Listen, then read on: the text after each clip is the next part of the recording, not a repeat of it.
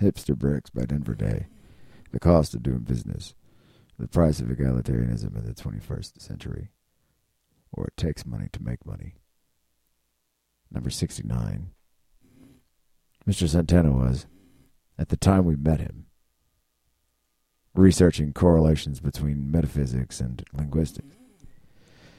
Seemed to me to be a sort of loop back free for all research subject, my opinion, and I said so, and he explained that that was one of the important reasons he was interested in working on the subject. Metaphysics is the most fundamental realm, and language is an artifice among so many, which it manifests, he said. Where the correlations aren't incidental, then I'm interested. Sounds like a stretch to look for connections between the front door and the back door, the ground floor and the tower, or the alpha and the omega, barring the obvious, I said. The point is, it's okay to look inside in order to make determinations about whether the front end and the back end are connected and in what way. Sam Mary interjected. Correct, he glowed. For example, a physical state wherein particular attributes bring about unique manifestations of ontological phenomena. Therewith I observe and make a comparison with the language diaspora with respect to a different physical state which bears its own unique ontological field. He gestured the quotation marks using his fingers for the word field. I look at semantics, syntax, tense, and subjectivity, objectivity, for example, among other things. I am only gathering data now to answer why comes later. That particular project of his was rather long-haired for our day-to-day purposes, however. Santana was a partisan of ours quite perfectly insofar as how his mind worked. I mean, our particular disposition was and is not that uncommon of an attitude to be found among the denizens of the cosmos, and we know our own. So what is Mexico up to? We'll find out from Julian. I told my associates one early morning, after smiling, after we had just spent four hours playing gin with him and one of his teaching assistants, a khaki-skinned woman with obsidian eyes named Marta.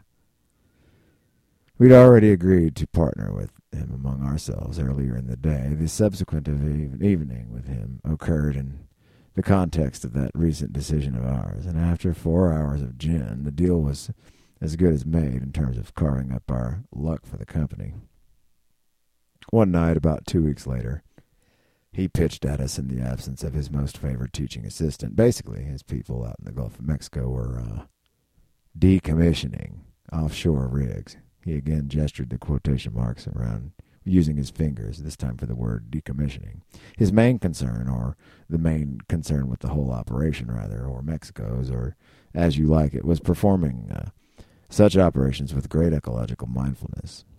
Pemex, NATO, or, or the Mexican Navy, or U.S. Department of the Interior, et al., did not want the burning hell disaster, which is said to be found in the ever-flaming oil fields of uh, Iraq, for example. Anyway, if you don't know or didn't know, decommissioning is a nuanced and very important art of engineering in its own right. You can't put it up if you can't bring it down orderly in an orderly fashion or properly. And there are right and wrong ways to do it, regardless of the circumstances surrounding the operation.